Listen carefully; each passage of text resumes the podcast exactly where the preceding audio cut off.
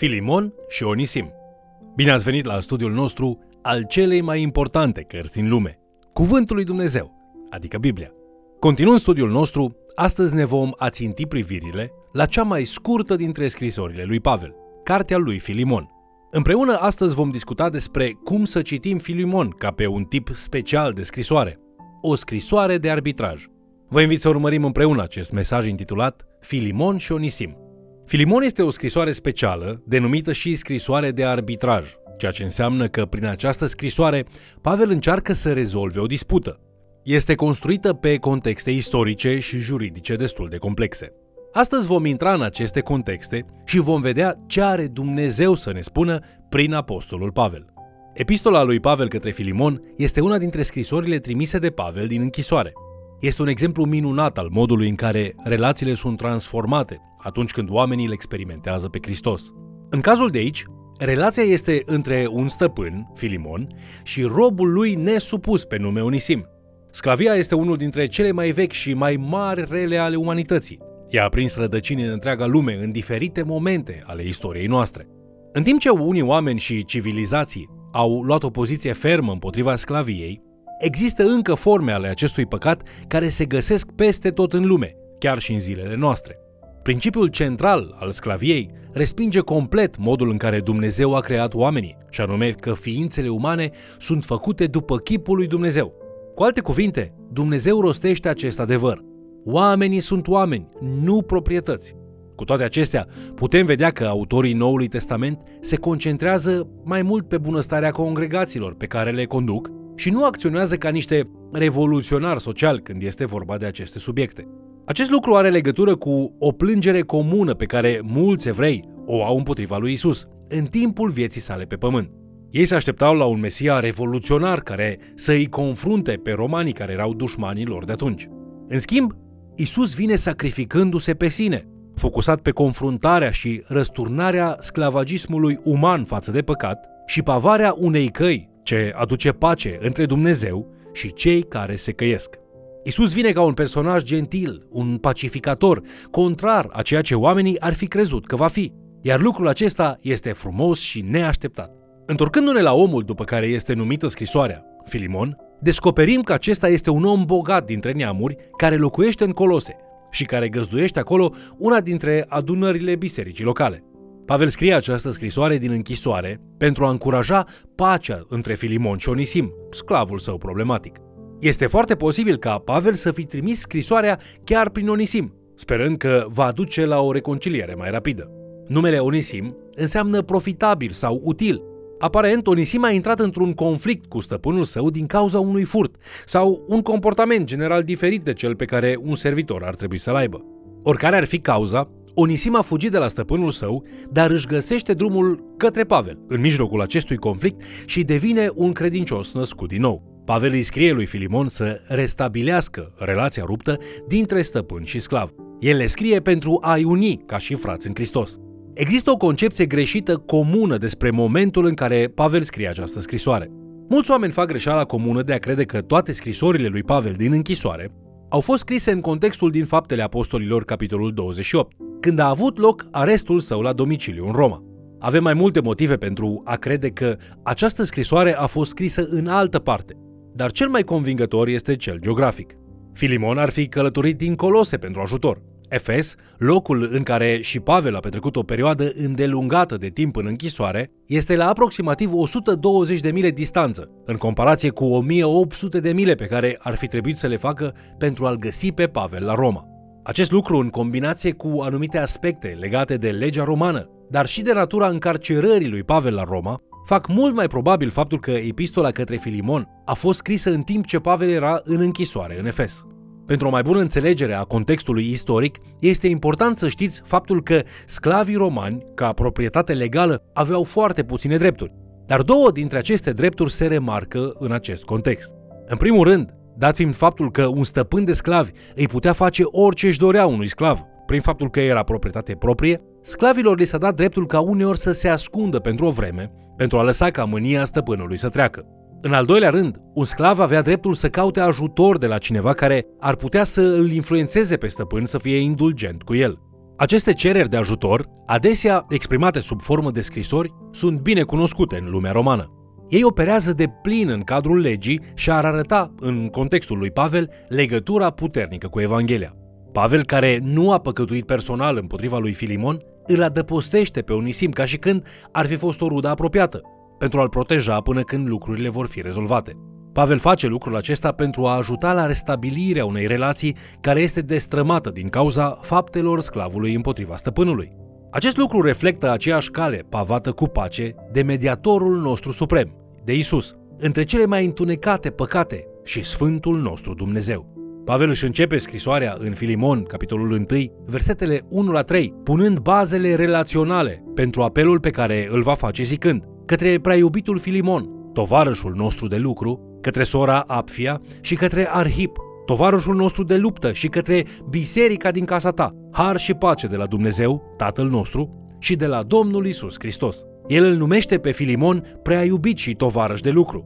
Pavel menționează de asemenea și alți oameni în salutul său. Mulți cred că Apfia este soția lui Filimon, iar Arhip fiul său. Pavel adresează de asemenea această scrisoare bisericii care se adună în casa lui. Aceasta ne spune că Pavel vrea ca acest lucru să fie tratat nu doar între Onisim și Filimon, ci înaintea întregii biserici, pentru a-l trage la răspundere pe Filimon. Pavel continuă să-l complimenteze strategic pe Filimon, pentru că are aceleași caracteristici despre care Pavel îi va spune mai târziu că sunt necesare pentru a găsi o soluție cu Onesim, dragostea creștină și devotamentul.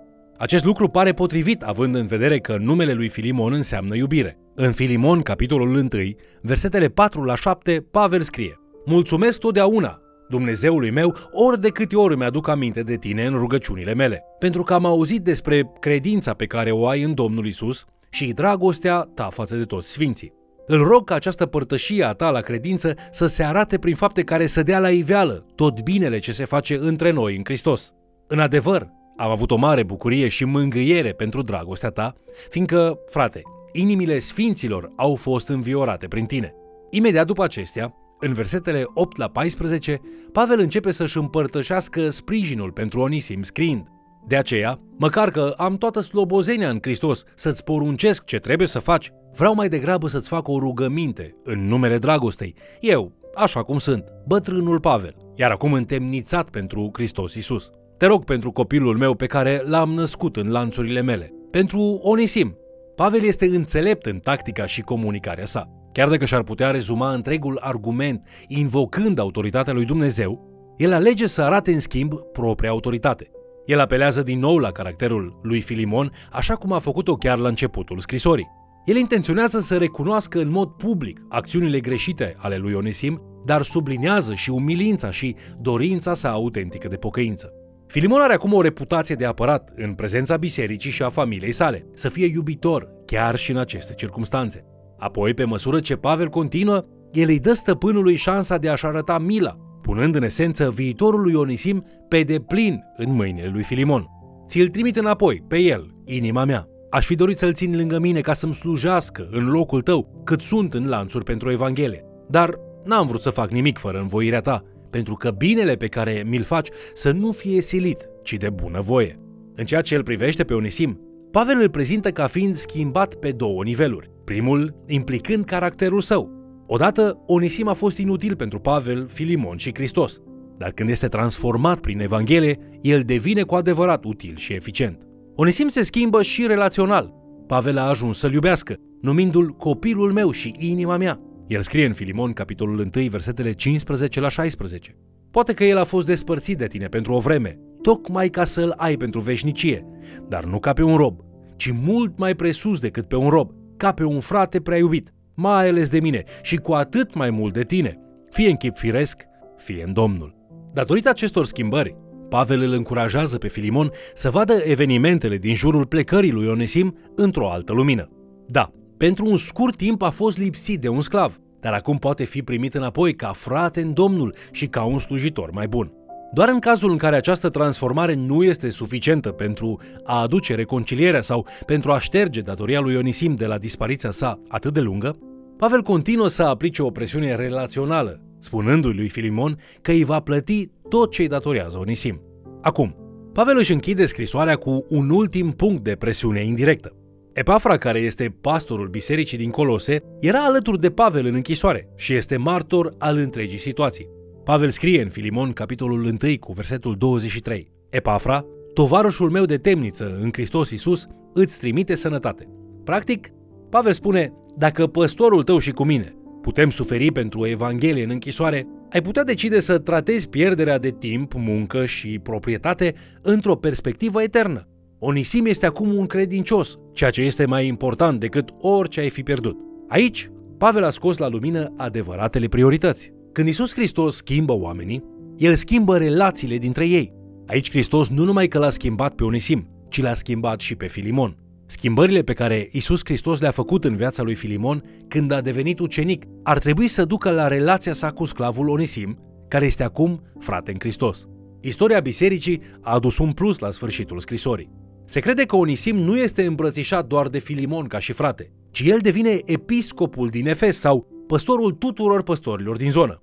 Potrivit acestei relatări, Onisim trece de la a fi un simplu sclav la a fi un frate și mai apoi de la un simplu frate la păstor de păstori. Ce imagine frumoasă a răscumpărării găsită numai în Dumnezeu. În acest sens, cartea Filimon reflectă Evanghelia însăși. În Onisim vedem ființa pierdută ce a fost găsită, inutilul fiind făcut util și vechea ființă făcută nouă. Acest mesaj al transformării este mesajul Evangheliei. Găsim chiar o imagine a ispășirii substituționale atunci când Apostolul Pavel îi spune lui Filimon în capitolul 1 cu versetul 18 și dacă ți-a adus vreo vătămare sau îți este dator cu ceva, pune aceasta în socoteala mea. Aceasta este o imagine a ceea ce a făcut Isus Hristos pentru noi. Când Isus Hristos a murit pe cruce pentru păcatele noastre, El a spus de fapt Tatălui, orice vor fi datori, pune-o în contul meu. Eu plătesc pentru asta. În cele din urmă, avem o viziune a milei creștine. Isus ne avertizează într-o parabolă din Matei, capitolul 18, versetele 32 la 35, prin cuvintele unui împărat milostiv, către un slujitor iertat, dar care nu iartă pe alții. Rob viclean, eu ți-am iertat toată datoria, fiindcă m-ai rugat. Oare nu se cădea să ai și tu milă de tovarășul tău, cum am avut eu milă de tine? Pavel îl roagă pe Filimon să-l ierte pe acest nou credincios, Onisim, în același mod în care Hristos l-a iertat pe el. Astăzi, lasă mila salvatoare a lui Hristos să curgă în viața ta către ceilalți din jurul tău. Lasă-l să schimbe în bine fiecare relație pe care o ai, pentru că poate face asta. Indiferent cine ești, dacă aparții lui Hristos, ai fost cândva sclavul păcatului. Isus te-a găsit și El ți-a plătit datoria. El te-a iertat, iar acum te cheamă să arăți aceeași milă tuturor celor din jurul tău. Vă mulțumesc pentru că ați fost alături de noi studiind Cuvântul lui Dumnezeu. Dacă ești frustrat astăzi cu cine, ce și unde ești, soluția finală este o nouă naștere în Isus Hristos. Așa cum am învățat astăzi, nu vom fi niciodată cea mai bună varianta noastră până când nu vom deveni noua creație pe care Dumnezeu a intenționat-o. Dacă nu ai făcut niciodată pasul acesta de a te încrede în Isus Hristos ca Domn și Mântuitor al tău, fă-o astăzi și devin o persoană pe care Dumnezeu a vrut-o să fii. Te invit să ne urmărești în continuare și, de ce nu, să mai chem cel puțin o persoană să ni se alăture.